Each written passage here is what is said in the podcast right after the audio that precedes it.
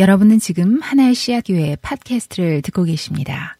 예, 오늘 그 창세기 강의 일곱 번째 시간입니다. 여러분들 오늘 그 충원 형제가 기도 가운데에도 말씀해 주셨지만은 어, 그 생명에 관한 말씀 우리가 살펴보았는데 어, 지난주에 그 생명에 관한 어, 어떤 의미 창세기에 나타나는 그 우리가 생명 가지고 살아야 한다라는 그것과는 어, 상반되는 인생 다시 말해서 가인의 인생을 우리가 2주 전에 살펴보았습니다.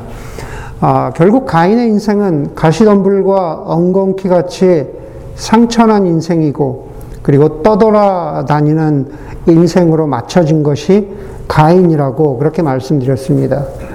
그리고 어떤 면에서는 가인 같은 모습이 바로 우리 인간의 현실이라는 것도 우리가 함께 나누었습니다. 그런데 여러분, 어, 창세기 4장은 그것으로 끝나는 것이 아니라 하나님은 가인 같은 인생 혹은 그러한 비참한 현실 속에서 살아가는 인간들에게도 하나님이 은혜를 허락하셨죠. 그리고 그 은혜는 또 다른 사람, 셋과 에노스로 이어진다고 말씀을 드렸습니다. 그리고 나서 5장이 나타나는데 5장은 사실 긴 족보입니다. 제가 이전에 설교 창세기 시작하면서 창세기는 10개의 톨레도트로 이루어져 있다고 말씀드렸습니다. 톨레도트는 족보라고 하기도 하고, 혹은 뭐 어떤 사람의 내력이기도 하고, 또 어떤 한, 어, 어 뭐, 구성, 이야기라고 말씀드릴 수 있을 것 같습니다. 그 10개의 톨레도트 중에 오늘 여기에 그 하나가 등장하는데요. 우리가 5장은 다 다루지 않지만 5장 1절에 보면은 이렇게 말합니다. 아담의 역사는 다시 말해서 아담의 톨레도트는 이러하다라고 말합니다. 그러고 나서 5장 전체가 말하는 것은 무엇이냐 하면은 아담 집안의 족보입니다. 아담의 역사, 아담의 족보는 이러하다 그러면서 아담 집안이 나타나죠. 그리고 나서 그 다음 톨레도트가 등장하는 게 6장 9절입니다. 6장 9절에 보면은요, 오늘 우리가 주로 창세기 6장을 다루게 되는데 6장 9절에 보면은 노아의 역사는 이러하다라고 말합니다. 노아의 역사는 이러하다. 여러분, 노아 역시 아담 집안이고 아담의 후손인데 굳이 그 족보를 따로 분리해서 말하는 이유가 무엇일까? 5장에서 아담의 족보에 대해서 이야기하고 그리고 나서 6장 9절에 가서 노아의 역사, 노아의 족보라고 그렇게 말합니다. 여러분, 그 이유는 그 이유라고 말하기에도 너무 너무 큰 사건이 등장하기 때문입니다. 그것은 바로 노아의 역사 가운데, 노아의 삶 가운데 홍수가 아, 등장하기 때문입니다. 단순히 홍수가 아니죠. 여러분, 홍수는, 홍수는 바로 새로운 창조, 재창조입니다. 예.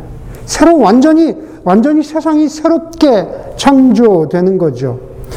6장 9절에서 노아의 역사는 이러하다라고 성경이 말한 다음에 6장 9절부터 9장 29절까지가 바로 홍수 사건, 재창조의 사건입니다. 그렇기 때문에 노아의 역사는 그냥 단순히 족보가 아니라 그 안에 어마어마한 사건을 담고 있기 때문에 그렇기 때문에 노아의 역사라고 따로 분리해서 말해야 할 만큼 중요한 의미를 담고 있는 것이 됩니다. 9장 29절에 보면은요, 9장 29절에 보면은 노아가 950년을 살고 죽었다라고 성경은 말하고 있습니다. 그리고 나서 10장 1절에 보면 또 다른 역사, 또 다른 족보, 또 다른 톨레도트가 등장합니다. 노아의 아들들의 족보다. 이게 바로 10장 1절이 말하는 겁니다. 그러니까 이 족보들, 아담의 역사, 노아의 역사, 그리고 노아의 아들들의 역사, 족보를 각각 따로 말하는 그 이유는 그 안에 담겨진 이 큰 사건, 어, 홍수라고 하는 이 큰 사건을 중심으로 이 족보를 읽고 바라보아야 한다는 뜻입니다. 여러분 5장 5장에서 쭉 이어지는 그 족보를 보면은요. 아담에서부터 아담에서 노아, 노아까지가 10세대, 10세대입니다. 10 generation. 그리고 노아의, 어, 그 노아의 자손인 셈으로부터 아브라함까지가 또 10 generation입니다. 예, 이해가 되세요? 아담부터 노아까지가 10세대, 노아의 자손인 셈부터 아브라함까지가 10세대입니다. 그것뿐만이 아니라 아담에서부터 아담에서부터 노아까지는 보통 사람들이 그 열 generation 안에서 보통 사람들이 살았다고 하면은 900년 이상은 살아줘야 합니다. 900년. 예, 요즘에 뭐 100세 시대 이렇게 이야기하는데 900년 정도 살아, 살아야 합니다. 그런데 홍수 이후에는요, 홍수 이후에는 사람들의 수명이 급격히 줄어듭니다. 약 200년 남짓 살고 나서는 사람들이 죽게 되죠. 여러분, 창세기 5장을 보면서 우리가 첫 번째로 생각하는 것들이 이런 걸 생각하게 돼요. 어떻게 사람이 900년 이상 살 수 있었을까? 놀랍기도 하고 신화 같기도 한 이 기록들에 대해서 사실 우리는 정확한 답을 알 수가 없습니다. 그것은 마치 그것은 마치 우리가 Muir Woods나 저 위에 있는 어, 레드우드 국립공원에 가면은 그 수천 년의 나이를 가지고 살아가는 redwood를 보면서 경외심을 갖는 것과 비슷하지 않을까 싶어요. 어떻게 수천 년을 살았던 나무들이 아직도 죽지 않고 생명으로서 살아갈 수 있을까? 세상에서 가장 살아있는 가장 큰 나무는 120m의 높이를 가지고 있다는데 그 나무는 어떻게 그 높이까지 수분을 빨아들이고 생명을 공급할까? 여러분, 우리가 나무에 관한 여러 가지 설명을 읽지만 그것은 지금까지 나무가 스스로 지탱하면서 살아온 모든 설명이 될 수는 없을 겁니다. 우리는 그저 그 나무 밑에서 그 부분을 그 나무에 관한 것을 잠시 이해하려고 애쓸 뿐입니다. 족보도 마찬가지라는 거죠. 족보도 마찬가지예요. 하나님이 아담에게 약속하신 대로 생육하고 번성해서 노아에까지 다다른 것, 그리고 각 세대의 사람들이 900년 이상 살았던 것, 그리고 5장에 나오는 그 족보와 나이들을 보면서 하나님이 생육하고 번성하게 하셨구나, 라는 것을 우리가 짐작할 수 있을 따름입니다. 우리가 그 하나님의 역사를 다 이해할 수 없습니다. 그리고 나서 우리는 6장으로 들어갑니다. 오늘 6장 읽었는데, 6장 1절에서 8절은 실제로 본격적인 홍수 이야기는 혹은 홍수를 준비하는 이야기는 6장 9절부터 등장하거든요. 6장 9절부터 등장하는데 그렇기 때문에 오늘 주를 읽었던 6장 1절에서 8절은요. 본격적인 홍수 이야기의 서론과 같습니다. 서론이지만 그렇죠? 서론을 지나치면은 재창조의 이야기, 홍수 이야기를 제대로 알 수 없는 거죠. 그래서 우리가 이 본문들을 잘 보아야 합니다. 6장 1절 2절에 보니까는 성경이 이렇게 말합니다. 사람들이 땅 위에 늘어나기 시작하더니 그들에게서 딸들이 태어났다. 하나님의 아들들이 사람의 딸들의 아름다움을 보고 저마다 자기들의 마음에 드는 여자를 아내로 삼았다. 이 본문을 가지고 이전에 뭐 어, 저에게 뭐 질문하신 분도 있고 그러는데 우리 여기서 첫 번째 장애물을 만나게 되죠. 하나님의 아들들은 과연 누구일까? 그 하나님의 아들들은 과연 누구일까? 전통적으로는 세 가지 어, 세 가지 해석이 어, 존재합니다. 세 가지 해석이 있습니다. 하나님의 아들들은 어, 그 타락 하고 죄를 지었던 가인 대신에 하나님이 아담에게 허락하신 아들 셋의 자손들일까? 그렇죠? 하나님의 아들들은 좀 더 하나님의 마음에 들었던 그 아들, 아담의 아들 셋의 자손일까? 그렇다면 자연스럽게 사람의 딸들은 악한 사람 가인의 자손을 말하는 것일까? 셋의 자손과 가인의 자손. 그렇죠? 아니면 전통적으로 우리가 오래 알았던 해석처럼 하나님의 아들들은 천사를 말하는 것일까? 하나님의 아들들은 천사를 말하는 것일까? 유다서 6절에 보면은 자기 자리를 있어야 할 자기 자리를 떠난 천사들에 말하고 천사들에 대해서 말하고 있죠. 그 천사들 바로 자기 자리를 떠나서 사람의 딸들과 결혼한 어, 인간의 딸들과 결혼한 천사를 말하는 것일까? 아니면 마지막 해석의 가능성은 그 당시 고대 근동에 타락한 왕들을 저 왕을 보통 그 하나님의 아들들이라고 표현했으니까 타락한 왕들을 하나님의 아들들이라고 하는 걸까? 예. 여러분 전통적으로 이렇게 크게 세 가지 해석이 존재하고 있는데 역시 정확한 답은 없습니다. 그러나 거기서 말하고 있는 것은 어떤 존재가 다른 존재와 결혼이라는 방식을 통해서 결합했다는 거죠. 결혼이라는 방식을 통해서 예, 연합을 이루었습니다. 그런데 하나님의 아들들과 사람의 딸들이 결혼했다라고 어, 이야기하고 넘어가기 전에 우리가 여기서 좀 자세히 보아야 하는 창세기 저자의 의도가 있습니다. 2절에 보면은요, 2절에 보면은 하나님의 아들들이 사람의 딸들의 아름다움을 보고 저마다 자기, 자기들의 마음에 드는 여자를 아내로 삼았다. 이렇게 말합니다. 여러분, 우리가 잘 알고, 잘 알고 있는 창세기 3장 6절로 돌아가면은요, 창, 창세기 3장 6절에서 하와가 선악과를 따먹는데요. 거기서 그것을 뭐라고 기록하고 있냐면 이렇게 기록해요. 그 여자가 나무의 열매를 보니 먹음직도 한 나무였다. 그래서 여자가 열매를 따먹었다. 이렇게 말합니다. 하나님을 향한 인간의 불순종의 어떤 행동을 담고 있는 장면이죠. 예. 나무 열매를 보니 먹음직스러워서 그것을 따 먹었다. 예. 나무 열매를 보았다. 그게 먹음직했다. It is good. 그렇죠? 그래서 take it. 땄다. 여러분 다시 6장 2절을 보십시오. 창세기 저자의 의도가 조금 비슷한 유형으로 나타나고 있어요. 하나님의 아들들이 사람의, 사람의 딸들의 아름다움을 보고, it is good. 저 아름다움을 보고, 예, 아내로 삼았다. 저, take. 삼았다.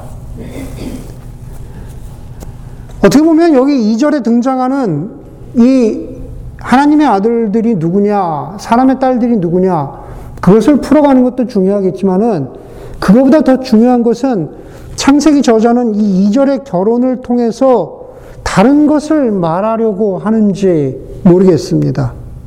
그것은 뭐냐면은 창세기 3장의 타락의 모습이 다시 반복되고 있을지도 모른다는 거죠. 나무 열매를 보고 먹음직스러워서 따먹었던 여자의 불순종이 지금 여기서 다시 반복되고 있을지도 모른다는 바로 그런 암시입니다. 그리고 그것을 뒷받침하는 것이 바로 결혼이라는 상황입니다.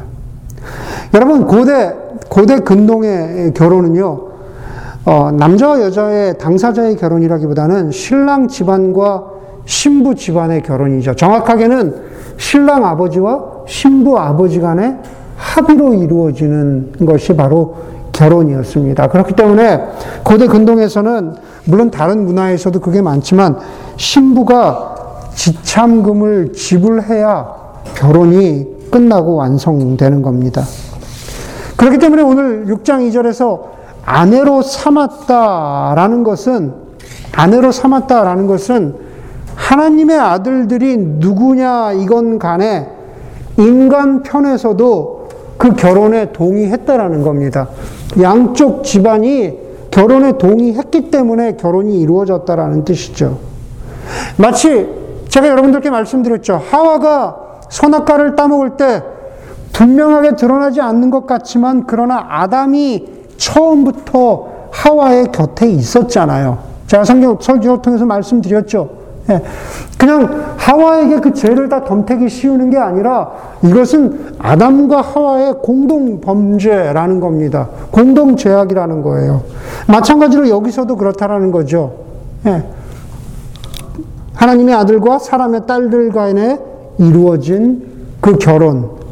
그러나, 그러나 그것이 무엇인가 하나님 보시기에 만족스럽지 않은 그러한 뉘앙스를 담고 있는 거죠. 그리고 나서 3절로 이어집니다. 제가 요즘에 아이들 설교하고 이제 이거를 되게 싱크로 하고 있는데요. 3절에 보면 오늘 우리가 아이들하고 나누었던 말씀이죠. 주님께서 말씀하셨다. 생명을 주는 나의 영이 사람 속에 영원히 머물지는 않을 것이다. 사람은 살과 피를 지닌 육처요. 그들의 날은 120년이다. 3절은 되게 암울하죠. 저 3절의 어떤 기쁨이라고는 보이지 않습니다. 그 이유는 바로 2절 때문입니다. 2절의 결혼이 하나님 보시기에 선하지 않았기 때문이에요. 그 결과는 무엇입니까? 하나님이 그것을 그 사람, 하나님의 아들과 사람의 딸들 사이에 그 연합을, 연합을 하나님께서 기쁘게 보시지 않았다라는 것이 이렇게 나타나죠. 생명을 주는 나의 영이 사람 속에 영원히 머물지 않을 것이다. 여러분 창세기 1장 2절 기억하십니까? 비질서, 질서 없는 그런 상태에서 하나님의 창조는 질서를 주시는 것이라고 했죠. 제가 아까 설교 가운데 말씀드렸죠. 하나님의 영이 수면 위를 운행하고 계셨다. 물 위를 운행하고 계셨다. 물이라는 것은 고대 근동에서 악한 것, 혼돈스러운 것, 질서 없는 것인데 그 위를 하나님의 영이 운행하고 계셨다. 질서를 주고 계시는 거죠. 네. 바로 하나님의 영, 생명의 영이 생명의 영이 위축되지 않고 살아 움직이고 있는 것을 보여주는 것이 창세기 1장 2절입니다. 그것을 떠올리면서 3절을 보시면 나의 영이 사람 속에 머물지 않을 것이다. 얼마나 암울한 말씀입니까? 하나님의 영이 수면 위를 움직이지 않는다. 하나님이 하나님의 영이 사람 속에서 살아 움직이지 않는다. 성령이 사람 속에서 일하시지 않고 뒤로 물러나신다라는 뜻입니다. 질서와 생명보다는 혼돈과 죄악을 상징하는 구절이죠. 그러면서 또 말하기를 뭐라고 말하냐 하면 사람은 살과 피를 지닌 육체라고 말합니다.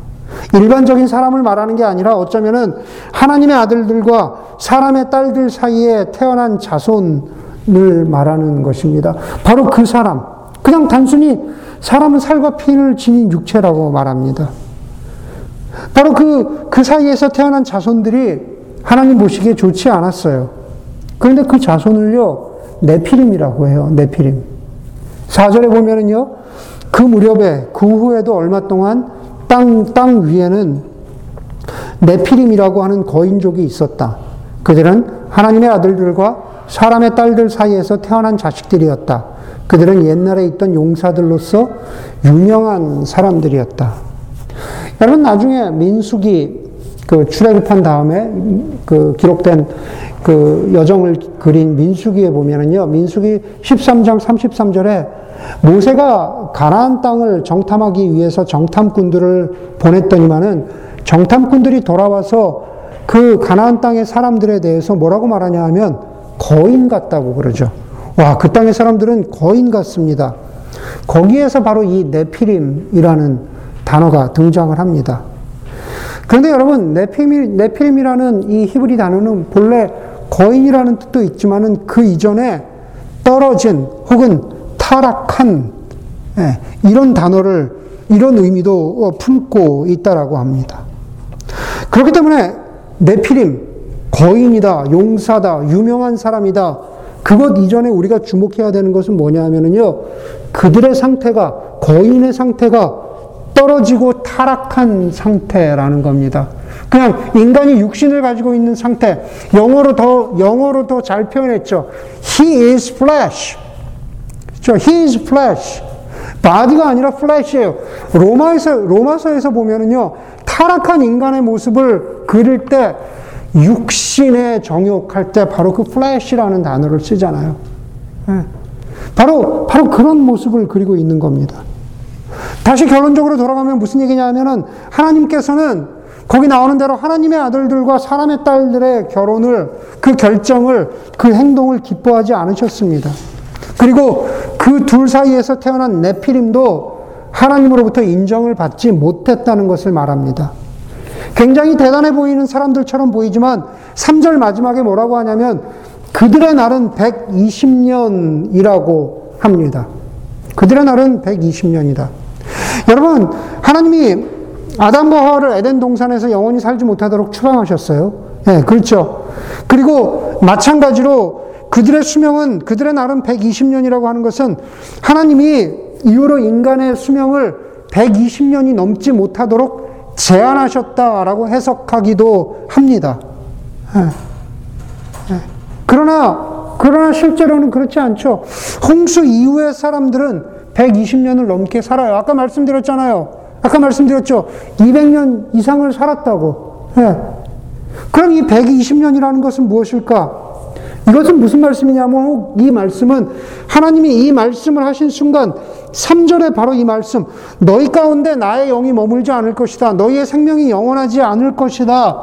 이렇게 말씀하신 하나님이 이 네피림의 존재 이들의 결혼을 기뻐하지 않으셨다라고 하는 그 말씀을 하신 3절의 순간부터 홍수까지가 120년이 아니었을까라고 해석하기도 한다라는 거죠. 여러분, 무엇이 되었건 간에 한 가지는 분명합니다. 뭐냐 하면은 6장 1절에서 4절, 네피림이 등장하는 6장 1절에서 4절까지는 바로 사람들의 죄악에 대해서 말하고 있는 거예요. 사람들의 죄악이에요. 5절에서 8절에 보면은요, 어, 창세기 이 내러티브 이, 이 저자는요, 사람들의 죄악이 얼마나 지독했는지를 보여주고 있습니다. 예, 그것을, 그것을 하나님의 목소리, 그 혹은 하나님의 마음으로 창세기 저자는 전달하고 있죠.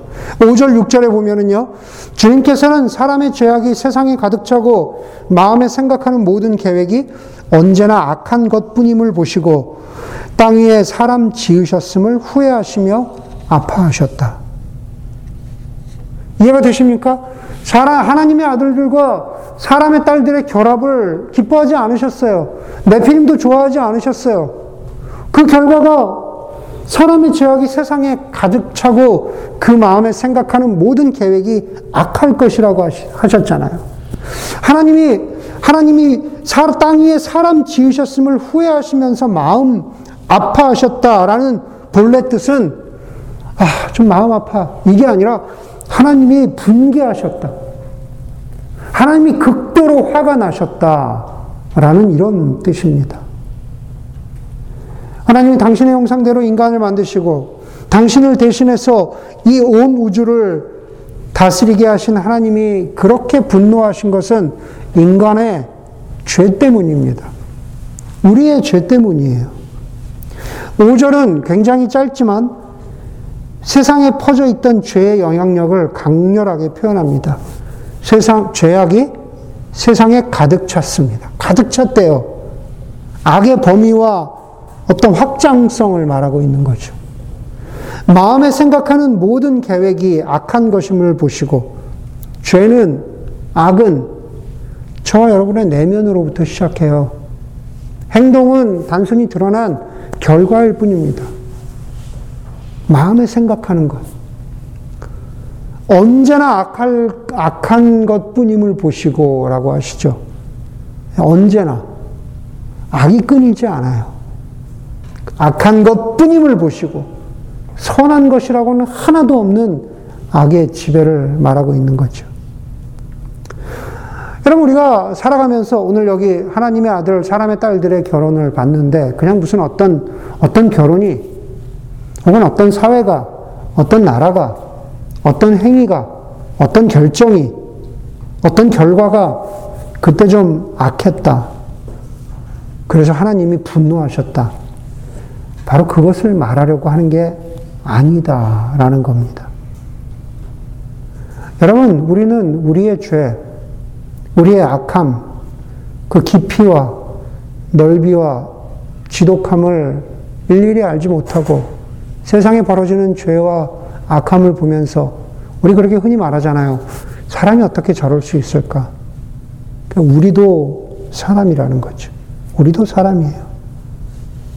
바로 창세기 5장 6절이 말하고 있는 그것이 그것이 다시 11절, 12절에 가면 다시 반복돼요. 하나님이 보시니 세상이 썩었고 무법천지가 되었다. 하나님이 땅을 보시니 썩어 있었다. 살과 피를 지니고 땅 위에서 사는 모든 사람들의 삶이 속속들이 썩어 있었다고 11절, 12절이 말하고 있습니다. 세상, 세상의 모든 사람들, 그게 바로, 그게 바로 저와 여러분들입니다. 그게 바로 우리의 실상이에요. 다시 말해서 무엇입니까? 사람들이 보는 것과 하나님이 보시는 것은 다르다는 거죠. 여러분, 우리가 보고, 우리가 판단하는 것은요, 보통 사람들이 보고 판단하는 것은 4절 같을 수 있어요. 4절에 보면은 그 후에도 얼마 동안 땅 위에 네피림이라고 하는 거인족들이 있었다. 그들은 옛날에 있던 용사로서 아주 유명한 사람들이었다. 지금도 마찬가지죠. 우리는 세상 가운데에서 네피림 같은 사람들, 유명한 사람들, 큰 사람들, 대단한 사람들을 보면서 부러워하면서 아, 나도 저런 인생을 살았으면 좋겠다라고 생각하는 것이 대부분의 사람들의 생각입니다. 그런데 여러분, 여러분, 그것이 인간의 한계인 거죠. 지난주에 보니까는 뭐, 어, 사람들이 그런 얘기 하더라고요. 뭐 일론 머스크가 하루에 42조를 벌었다. 그죠? 내, 내필임이잖아요. 유명한 사람, 대단한 사람, 거인 같은 사람. 예. 그러나 그 인간의 한계입니다. 중요한 것은요, 하나님이 보시고 하나님이 판단하는 인생이에요. 예. 하나님이 어떤 인생을 원하시느냐. 그게 중요한 거죠. 11절과 13절에 등장하는 여러분들 창세기 6장 11절 6장 한번 읽어 보세요. 11절에 11절에서 13절에 보면은요 무법천지라는 단어가 무법천지라는 단어가 여기 세 번역에 등장합니다. 하나님이 보시니 세상이 썩었고 무법천지가 되어 있었다. 13절에도 땅이 사람들 때문에 무법천지가 되었으니 무법천지라는 말은 히브리어로 하마스라는 단어입니다. 그런데 그 단어에는요, 이웃의 권리를 무시하고 그래서 빼앗은 탐욕과 폭력이 가득한 상태를 말하는 단어가 하마스, 무법, 천지입니다. 네피름 같은 사람들, 유명한 사람들, 좋아 보이는 사람들 가운데 무법천지 같은 그러한 기준을 가지고 살아가는 사람이 어, 있을 수 있다고 우리는 그렇게 말할 수 있지 않겠습니까? 성경은 인간이 하나님의 형상으로, 하나님의 대리자로, 그리고 하나님의 제사장으로 어, 살아가라고 부름받았다고 말합니다. 그렇기 때문에 우리는 오늘 이 창세기 6장을 보면서 유명하고 거인 같은 인생을 부러워할 것이 아니라 하나님을 그 삶에 모시고 하나님께 순종하며 살아가는 사람을 부러워해야 하는 거죠. 하나님의 형상, 하나님의 대리자, 하나님의 제사장 같은 인생을 살아가는 사람을 우리가 참 유명한 사람, 진실로 유명한 사람이라고 말할 수 있어야 한다는 겁니다. 테레사 수녀가 캘커타에서 빈민들을 위해서 사역할 때 영국 BBC에서 며칠 동안 테레사 수녀님을 쫓아다니면서 취재를 했다고 하면, 했다고 합니다. 그러면서 아주 다양한 그 수녀님의 사역에 대해서 질문했답니다. 취재의 마지막에 테레사 수녀님이 자신을 며칠 동안 쫓아다니던 기자에게 이렇게 질문했다고 해요. 기자님, 저에게 며칠 동안 제 사역에 대해서 질문하셨는데, 기자님은 왜 제 안에 있는 하나님에 대해서는 질문하지 않으십니까? 왜 내 안에 있는 하나님에 대해서 궁금하지 않으십니까? 여러분, 테레사 수녀님의 영혼 안에서 일하셨던 하나님. 그래서 그 누구와도 비교할 수 없는 아름다운 인생, 순종하는 인생, 하나님과 동행하는 인생을 살았던 바로 그 테레사 수녀님. 여러분, 우리는 6장 전반부를 보면 굉장히 암울하죠.